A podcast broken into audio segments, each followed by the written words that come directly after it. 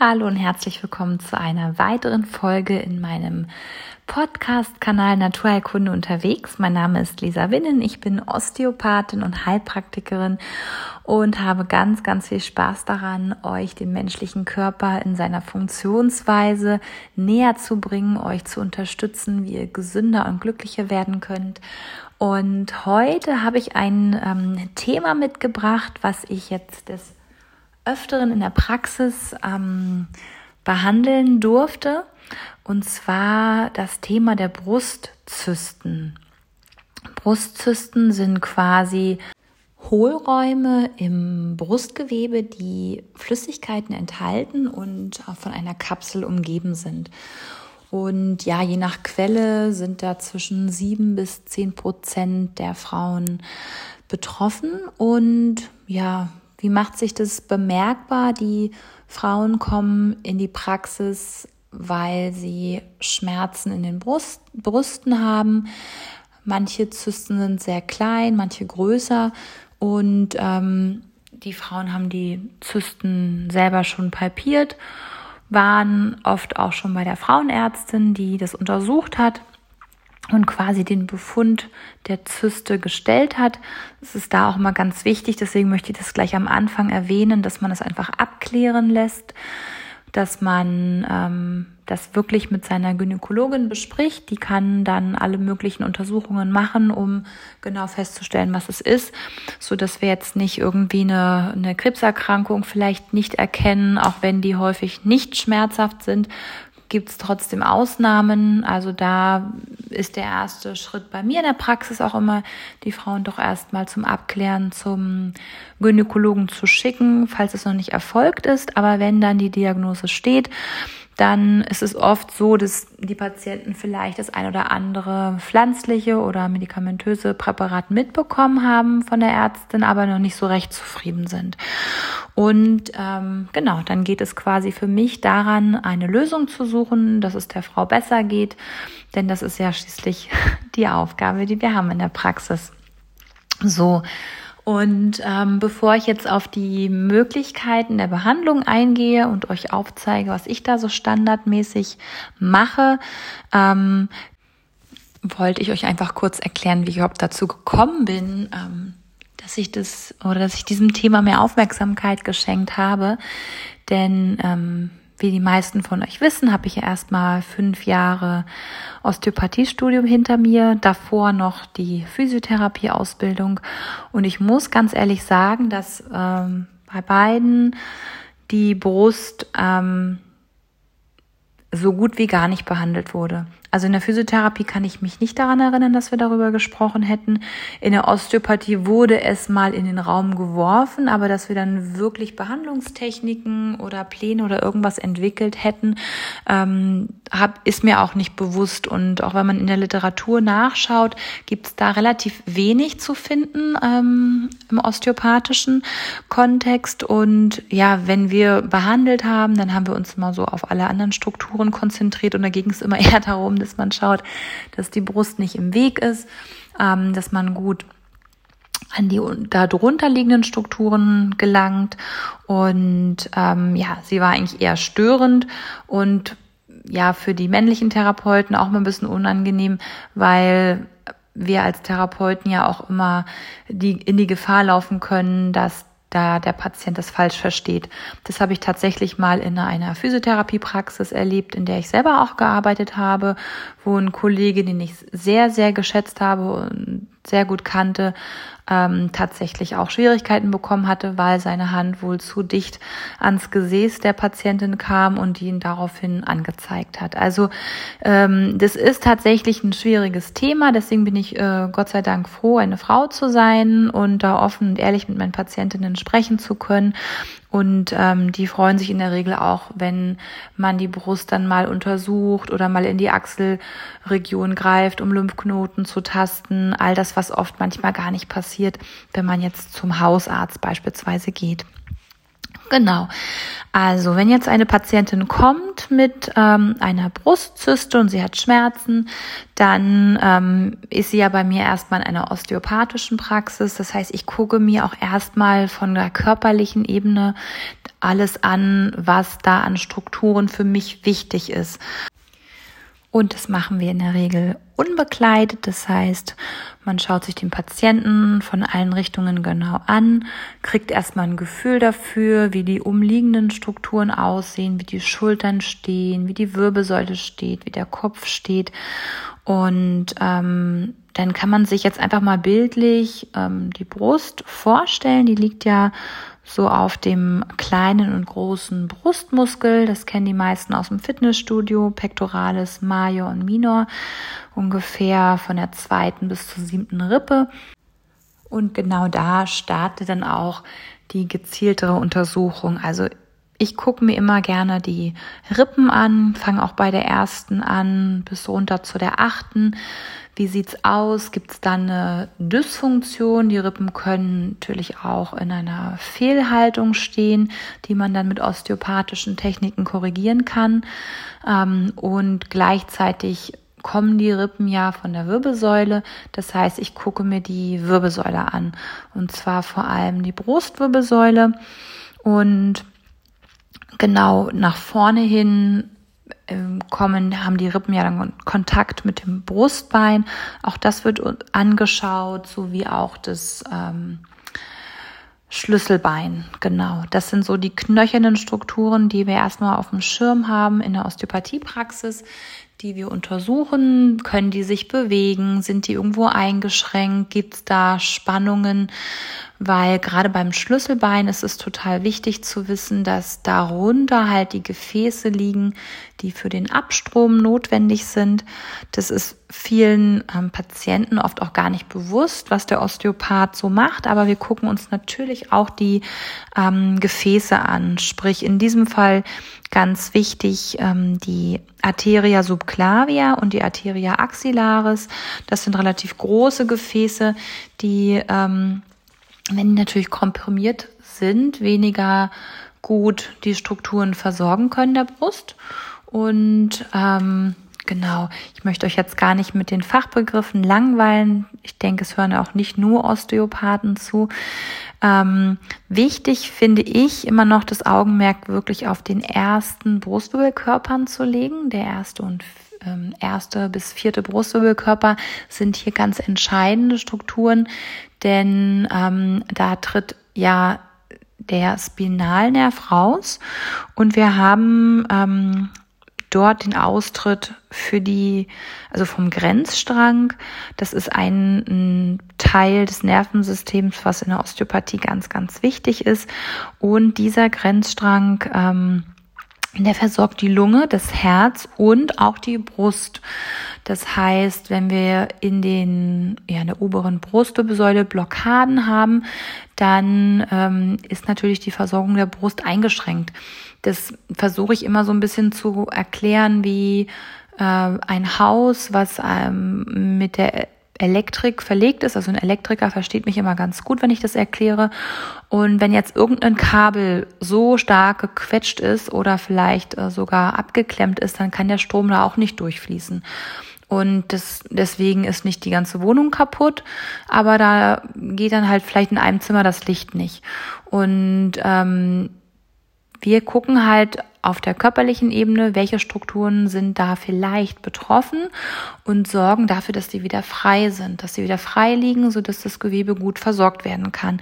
Das ist quasi das Herzstück der Osteopathie und deswegen haben wir da unseren Fokus drauf und können da behandeln. Genauso wichtig ist auch der Vagusnerv, der ja ähm, für den Parasympathikus ganz wichtig ist und ähm, wenn, wenn der unterstützt wird durch spezielle Techniken, dann kann halt auch ähm, der Bereich von Lunge, Pleura, Herz, Perikard und der Brust, also diese der viszeralen Strukturen unterstützt werden, was sich dann günstig auf diese Zyste auswirken kann.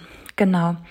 Das, ähm, des Weiteren ist mir nochmal wichtig, den Vagusnerv anzusprechen, der am Hinterkopf entspringt besser gesagt aus dem Foramen jugulare und ähm, der zieht dann eigentlich mit den faszialen Strukturen des Sternocleidomastoideus nach vorne Richtung Brustbein.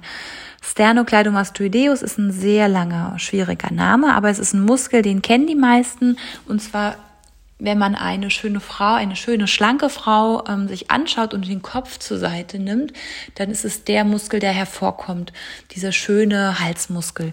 Und äh, genau, da verläuft ähm, der Vagusnerv dann mit den faszialen Strukturen nach unten und oft sieht man das bei den Patienten schon, wenn die sich auf den Rücken legen, ähm, wenn die da eine Dysfunktion haben, also eine Störung, dann springt er einem förmlich ins Gesicht.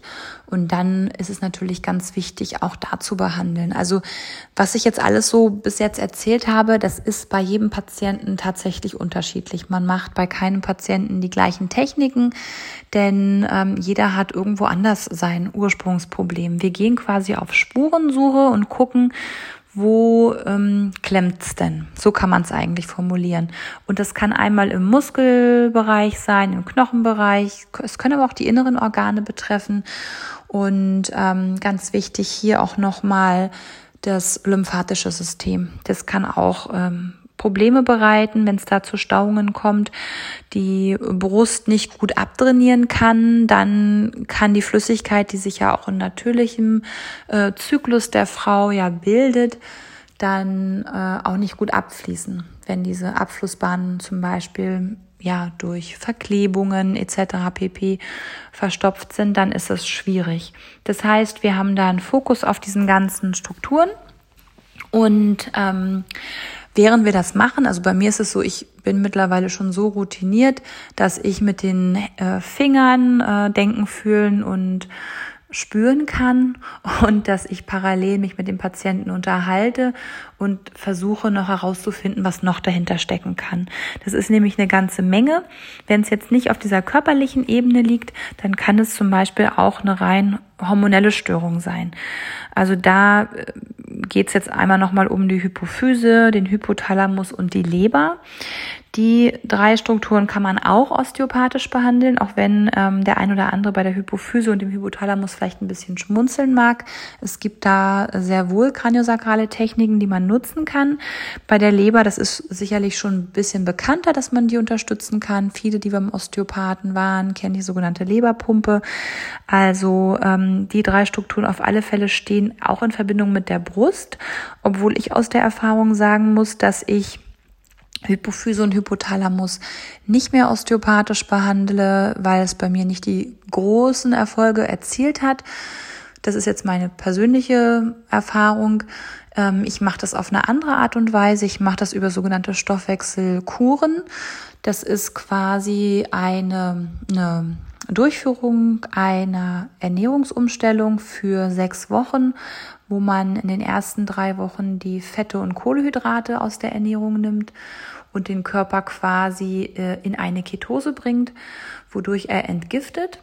Und ab der vierten Woche werden langsam die äh, Fette hinzugefügt und dann nach den sechs Wochen wird normal weitergegessen. Parallel wird der Körper unterstützt mit Vitalstoffen. Das heißt, ähm, dadurch, dass er ja entgiftet, müssen wir unbedingt darauf achten, dass diese dann sich lösenden Giftstoffe nicht wieder in den, im Kreislauf des Körpers äh, woanders abgelagert werden.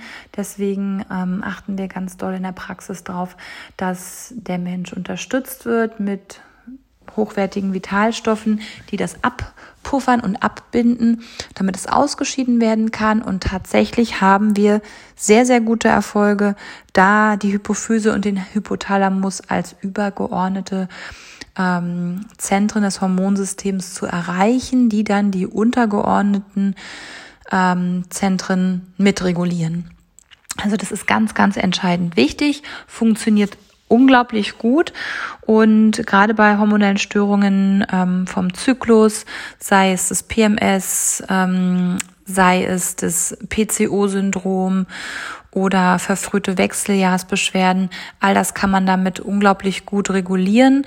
Ähm, bedarf ein bisschen Vorbereitung, guter Begleitung, ähm, ist aber hier für mich nochmal ganz wichtig, weil das tatsächlich auch sich auf die Brustzysten auswirken kann. Auch da habe ich Patienten gehabt, die rein da, äh, über diese hormonelle Regulation, die wir gemacht haben, die Zysten losgeworden sind. Genau. Ähm, ansonsten beeinflusst das Hormonsystem natürlich jetzt auch noch andere Dinge, auf die ich kurz eingehen möchte. Zum Beispiel den Stresslevel. Ganz oft ist es so, dass Frauen ähm, vor allem wandelt sich ja auch gerade so ein bisschen, aber trotz alledem ich kann jetzt nur aus den Erfahrungen in der Praxis sprechen und da sind es oft ähm, Frauen, die einfach maßlos überfordert sind. Die haben eine 40-Stunden-Stelle, zwei Kinder zu Hause und äh, müssen die meisten Sachen alleine irgendwie wuppen und haben wenig Zeit für sich können sich nicht wirklich entspannen und ähm, dieser permanente Stress, der führt halt dazu, dass natürlich der Vagusnerv ähm, überhaupt Probleme macht, weil der gar nicht in die Aktion kommt, weil der ganze Stress sich natürlich auf den Körper auswirkt und ähm, auch eine Ursache sein kann für die Zystenbildung, unter anderem neben vielen anderen. Dann ähm, wollte ich euch auf die äh, Ernährung, zur Ernährung noch ein paar Sachen mitgeben. Und zwar, da kann man auch eine Menge erreichen. Das geht schon so ein bisschen in diese Stoffwechselkur, was ich vorhin erwähnt habe aber man kann auch ähm, eine deutliche Verbesserung schaffen, indem man auf kleine Sachen achtet, nämlich die Reduzierung ähm, ja weitestmöglichst auf äh, des Östrogens. Und zwar muss man sich das so vorstellen, das Brustgewebe, das reagiert ganz sensibel auf fett- und kohlenhydratreiche Ernährung. Denn durch diese fett- und kohlenhydratreiche Ernährung erhöht sich der Östrogenspiegel. Und ähm, hohe Östrogenproduktion stimuliert das Brustgewebe und führt zu Schmerzen und Zysten in der Brust. Das weiß man. Und man weiß auch, dass viele kanzerogene Brusttumore durch Östrogene und Hormone stimuliert werden. Das heißt, je höher eigentlich der Fettanteil im Körper, jetzt spreche ich vor allem von den gesättigten und den Transfetten, jetzt in Verbindung mit raffinierten Kohlenhydraten, desto höher ist auch der Östrogenspiegel. Das kann man messen ähm, im Blut. Und desto höher ist auch das Risiko für Brustkrebs und andere gynäkologische Erkrankungen. Das bedeutet am Ende, wir müssen irgendwie gucken, dass wir das überschüssige Östrogen ausscheiden. Und eine Möglichkeit ist, dass wir erstmal, also die einfachste Möglichkeit wäre, dass wir weniger ähm, raffinierte Kohlenhydrate und weniger ja, Transfette essen. Und deswegen die Patienten, die bei mir in der Praxis sind, das wissen das auch, dass ich immer so einmal frage, Mensch, was essen Sie denn zum Frühstück, zum Mittag, zum Abendbrot, dass man mal so grob ähm, ein Gefühl dafür bekommt, was da so täglich auf dem Essensteller landet. Und häufig sind es tatsächlich ähm, ja, Brot, Nudeln, Kartoffeln, Reis, auch natürlich Gemüse, aber da sind es dann vielleicht fünf, sechs verschiedene Gemüsesorten, die dann halt mal variieren.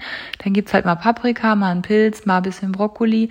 Aber ähm, die Menge ist, ist meistens tatsächlich nicht. Dann wird halt Fleisch angebraten oder äh, viele frittieren auch noch. Also da, die Transfette, die dann entstehen, überbackenes. Ähm, auch nicht zu unterschätzen sind die Backwaren, die viele Transfette enthalten die auch in Deutschland leider gar nicht deklariert werden müssen. Die können das auch schon mit begünstigen.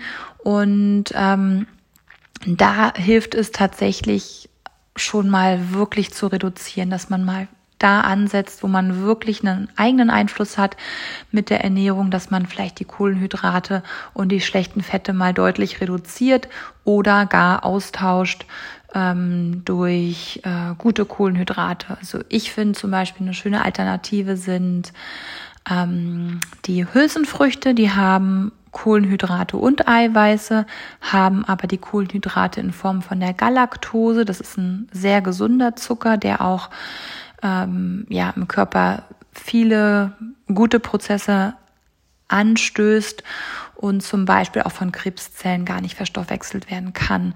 Also als ein Impuls. Genau. Wenn man das jetzt nicht ähm, nicht vermeiden kann, dann kann man zumindest gucken, dass man die Ausscheidung des überflüssigen Östrogens fördert und das machen zum Beispiel die Ballaststoffe. Zu Ballaststoffen habe ich schon mal eine Podcast-Folge gemacht. Da muss man für sich schauen, schaffe ich denn die Menge von Ballaststoffen täglich auf den Ernährungsplan oder muss ich nachhelfen? Bei mir ist es so, ich nehme halt seit Jahren ein Pulver, wo halt äh, Ballaststoffe enthalten sind. Da sind Prä- und Probiotika mit drin und ähm, auch verschiedene Gemüse äh, in Rohkostqualität, frisch geerntet, verpulverisiert. Da hat man dann schon mal ähm, diesen Anteil mit abgedeckt, was unglaublich wichtig ist. Und ein zweiter Aspekt sind ähm, ja, Gemüsesorten, sowas wie Weißkohl, Brokkoli, Grünkohl, aber auch Sojaprodukte wie Tofu, Tempeh, Mise, die können ähm, auch das Östrogen, also die Östrogenbindung an diesem Brustgewebe verringern. Und ähm, jetzt ganz spannend, auf die Zahl bin ich auch gestoßen und es deckt sich auch mit den Erfahrungen, die ich mit den Patientinnen in der Praxis habe, dass man schon durch diese Ernährungsveränderung 80 Prozent Besserung erreichen kann. Und das ist ja schon mal ähm, mehr als ja die meisten Medikamente können. Das heißt, Ernährung steht bei mir mal ganz oben. Von daher, das wäre jetzt schon mal ein, ein guter Versuch. Des Weiteren ähm, habe ich auch Erfahrungen gesammelt, aber nicht bei allen Patienten, aber die ein oder andere reagiert auch darauf, dass man mal die Milchprodukte weglässt. Ich schlage da immer erstmal so einen Monat vor, dass man mal wirklich guckt, äh, ja, wie geht's mir denn ohne? Und ähm, wenn man gar nicht ohne kann, kann man zumindest noch mal schauen, ob man vielleicht von der Kuhmilch ähm, auf eine, also von der Milch aus dem Supermarkt auf eine Bio-Variante umschwenkt. Also ich finde die Demeter-Produkte auch sehr gut, weil die halt ähm, eine artgerechte Tierhaltung, eine Freilandhaltung haben. Die Tiere werden auch artgerecht ernährt. Das ist bei manch einem Bioanbieter auch nicht immer so gegeben. Da kriegen die Tiere vielleicht gutes Essen, aber sind halt auch nicht so viel draußen. Da ist Demeter schon, glaube ich, das mir bekannteste höchste Biosiegel. Oder man probiert es mal mit Schafs- oder Ziegenmilchprodukten aus. Das macht auch nochmal einen Unterschied ähm, bei dem einen oder anderen. Wie gesagt, das sind alles nur Vorschläge. Das heißt nicht, dass es auf jeden zutrifft. Da muss man immer ein bisschen ausprobieren. Und ich würde euch auch immer empfehlen, das zusammen mit einem Therapeuten zu machen, der sich ja nur auch einen ganzen Tag damit beschäftigt und da vielleicht auch ähm, besser den roten Faden finden kann für euch. Genau. Das andere ist, dass man das Progesteron ähm, versucht zu unterstützen. Das ist ja der Gegenspieler vom Östrogen. Das heißt, viele Frauenärzte haben dann Salben beispielsweise, die man auf die Haut auftragen kann. Ich würde es halt erstmal ähm, über die Ernährung versuchen, zum Beispiel, auch da kommen wieder die Linsen ins Spiel, Buchweizen, Jamswurzel, Leinsamen, Hafer. Das sind so ähm, Lebensmittel, die Progesteron enthalten. Und dann gibt's noch ja, drei Nahrungsergänzungsmittel, die ich gerne nutze. Und zwar ist es einmal das Nachtkerzenöl, die Gamma-Linolensäure, die darin enthalten ist die kann sich auch bei, bei verschiedenen Erkrankungen ähm, positiv auswirken im gynäkologischen Bereich. Ich nutze es auch gern bei Neurodermitis bei Kindern, aber man kann es halt auch tatsächlich bei den Zysten mal einsetzen und probieren. Und da habe ich zum Beispiel tatsächlich oft Frauen erlebt, die schon nach zwei Wochen ähm, weniger Beschwerden hatten. Das zweite Nahrungsergänzungsmittel sind die Omega-3-Fettsäuren, die auch studienbasiert ähm, bei Brustkrebs eine Verbesserung der Heilungschancen begünstigen und ähm, ja auch bei den Brustzysten helfen können. Obwohl ich da jetzt noch dazu sagen muss, die Omega-3-Fettsäuren, die finde ich sowieso sehr wichtig und die allermeisten Menschen sind damit unterversorgt. Das heißt, da könnte man sich sowieso mal überlegen, ob man die nicht ähm, vermehrt auf seinen Speiseplan integrieren möchte. Und ähm, das letzte Nahrungsergänzungsmittel ist das Jod. Das verringert auch die Fähigkeit des Östrogens, sich an die Östrogenrezeptoren der Brust zu binden. Das heißt, ähm, Da kann man auch mal das, äh, testen oder substituieren lassen. Das ist auch eine Möglichkeit, die, wenn es denn das ist, sehr schnell funktionieren kann. Genau. So, bevor ich es ganz vergesse, eine Sache, die mir häufig auffällt bei den Patientinnen, ist der BH. Wenn man zum Beispiel so einen Bügel-BH hat, der ja sehr fest ist und auch einschnitt oder drückt, dann sollte man den auch erstmal verbannen, gucken, ob man den nicht durch einen schönen Sport-BH ersetzen kann oder zumindestens ihn dann halt nur anzieht, ja, wenn man auf der Arbeit angekommen ist und dann, ähm, sobald man fertig ist, auch gleich wieder auszieht, dass man die Tragedauer reduziert. Es gibt ja sogar Frauen, die mit dem BH schlafen, äh, mag man gar nicht glauben, aber auch das gibt es. Und ähm, die Faustregel ist wirklich, es sollte nichts einschnüren, nichts abquetschen und ähm, man sollte den BH eigentlich auch gar nicht wirklich spüren. Klar, wenn man jetzt größere Brüste hat, dann ist es unausweichlich, dann muss man schauen, aber in den meisten Fällen geht es wirklich darum, dass man schaut, dass ähm, das Brustgewebe nicht zu stark komprimiert wird und vor allem unter der Brust an den Rippen die ganzen Lymphabflüsse, die werden natürlich durch einen sehr engen BH auch eher komprimiert. Deswegen gibt ähm, den Brüsten und dem Brustkorb Raum und Luft, die er braucht und verwendet den ähm, besonderen BH halt nur, wenn ihr abends ein schönes Kleid anzieht. Dann ist es auch mal kein Problem, aber es geht halt immer um die Dosis, die dann das Gift ausmacht. So, zum Abschluss, und das, die, die meine Podcasts äh, Folgen kennen, die wissen das, gehe ich auch immer nochmal auf die emotionalen ähm, Problematiken ein. Und das ist bei der Brustzyste auch nicht von der Hand zu weisen. Alle Krankheiten sind multifaktoriell, also es ist nie nur das eine. Es ist immer die Kombination von verschiedenen. Deswegen versuche ich auch immer gleich alle Bereiche in der Therapie zu kombinieren. Dann haben wir die größten Chancen auf Besserung. Und äh, Brustzysten habe ich häufig bei Frauen, die wirklich stark gestresst sind, emotional belastet sind, nach einer Trau Trennung, nach einem Verlust, wenn die Frau vielleicht auch gar nicht so wirklich ähm, ihren intuitiven Teil leben kann oder Kontakt vielleicht auch dazu hat, wenn Ängste im Raum stehen.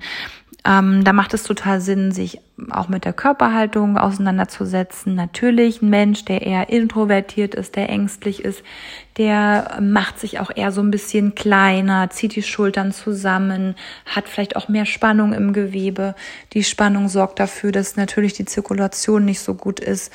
Also da gilt es immer, sich selber auch ein Stück weit zu hinterfragen, wie geht's mir gerade, was brauche ich gerade, die gesunde Selbstfürsorge ähm, und dass man einfach ja mehr mit sich in Kontakt kommt, mit seinem inneren Teil in den Kontakt kommt und überlegt, wo bin ich denn ängstlich, wo bin ich denn machtlos und wo kann ich mir vielleicht die Macht auch wieder zurückholen. Und ähm, wo gibt es vielleicht Probleme? Wo vertraue ich dem Lebensprozess nicht? Äh, wo halte ich an etwas fest? Und äh, da habe ich tatsächlich sogar was äh, zu gefunden in einem Frauenheilkundebuch, dass ähm, Frauen, die häufig sich Hilfe nicht holen, weil sie sagen, oh, ich kann das alles alleine, ich mache das, äh, ich schaffe das schon, dass die tatsächlich häufiger dazu neigen als Frauen, die auch Hilfe annehmen. Und das fällt vielen Frauen tatsächlich schwer, obwohl das eigentlich das urweibliche Prinzip ist, nämlich dieses Annehmende, dieses Aufnehmende. Ne? Das ist ja schon die Gebärmutter, die Scheide als das aufnehmende Element und das männliche halt das Gebende. Und ähm, da haben wir ja auch durch diese Gleichstellung von Mann und Frau ja auch viel von der ursprünglich weiblichen und männlichen Energie verloren. Denn ähm, das wirkt sich auf den Körper aus. Das heißt, für die Frauen jetzt ganz konkret, wo kann ich mir auch einfach mal Hilfe holen? Ich darf auch mal sagen, ich schaffe das nicht, ich brauche Unterstützung. Wer kann mir helfen? Das kann ja jemand anderem auch ein gutes Gefühl geben, wenn er jemanden unterstützen kann, den er liebt beispielsweise. Man muss es aber auch artikulieren können. Und ich glaube, der erste Schritt ist, wirklich mit sich in Kontakt zu kommen und wahrzunehmen, dass man Stress hat dass es vielleicht alles zu viel ist, dass man einfach nicht mehr kann. Und äh, dass man sich dann überlegt, okay, was ist mir denn wichtig, was brauche ich denn? Und vor allem, was möchte ich auch mitgeben. Also wie ich schon gerade erwähnt habe, es sind vor allem auch Frauen, die schon Familie haben und Kinder haben. Und durch mein Handeln, ich bin ja nur auch Mutter von zwei ähm, Töchtern, ich möchte ja auch ein Stück weit Vorbild sein und meinen Kindern was mitgeben. Und wenn ich den ganzen Tag wie, wie so aufgescheucht umherrenne, weil ich noch das und das und das machen muss, ähm, was kriegen denn meine Kinder davon ein Bild von mir mit? Ähm, die Entspannung, das Ausruhen, der Genuss, das darf ja auch mit rein ins Leben. Das gehört ja auch mit dazu. Und wenn das die Kinder nicht sehen, dann können die das auch nicht lernen. Und das sind alles vielleicht kleine Punkte, die ein bisschen zum Nachdenken anregen. Auf alle Fälle wissen wir, dass die Entspannung, die Selbstfürsorge ganz viel mit unserem Körper macht. Der kann runterfahren, die Herzratenvariabilität wird besser, der Parasympathikus fährt hoch, der Körper kann in diesen Regenerationsmodus schalten, den er halt im Sympathikotonus nicht hat. Und ähm, da kann man zum Beispiel Meditationen mit integrieren, dass man auch sagt, okay, ich mache einen Wellness-Tag für mich, fahre in die Therme oder mache Yoga für mich. Oder ich gehe zur Massage oder ich gehe zur Osteopathie oder ich gehe zum Friseur, was auch immer ähm, gut tut, ist in dem Falle erlaubt. Und ähm, dann kommt man ja auch sich selber ein Stück weit näher, indem man merkt, ah, das tut mir gut. Da gucke ich jetzt, dass ich für mich diese Fürsorge übernehme und da für mich einstehe. Genau. So, ich hoffe, es hat euch ein bisschen ähm, Mehrwert geliefert, was ich hier euch mitgegeben habe. Wenn euch das gefällt, dann teilt gerne diese Podcast-Folge mit Menschen, für die das auch spannend sein könnte. Und ähm, genau, ganz liebe Grüße und bis zum nächsten Mal. Bis dann.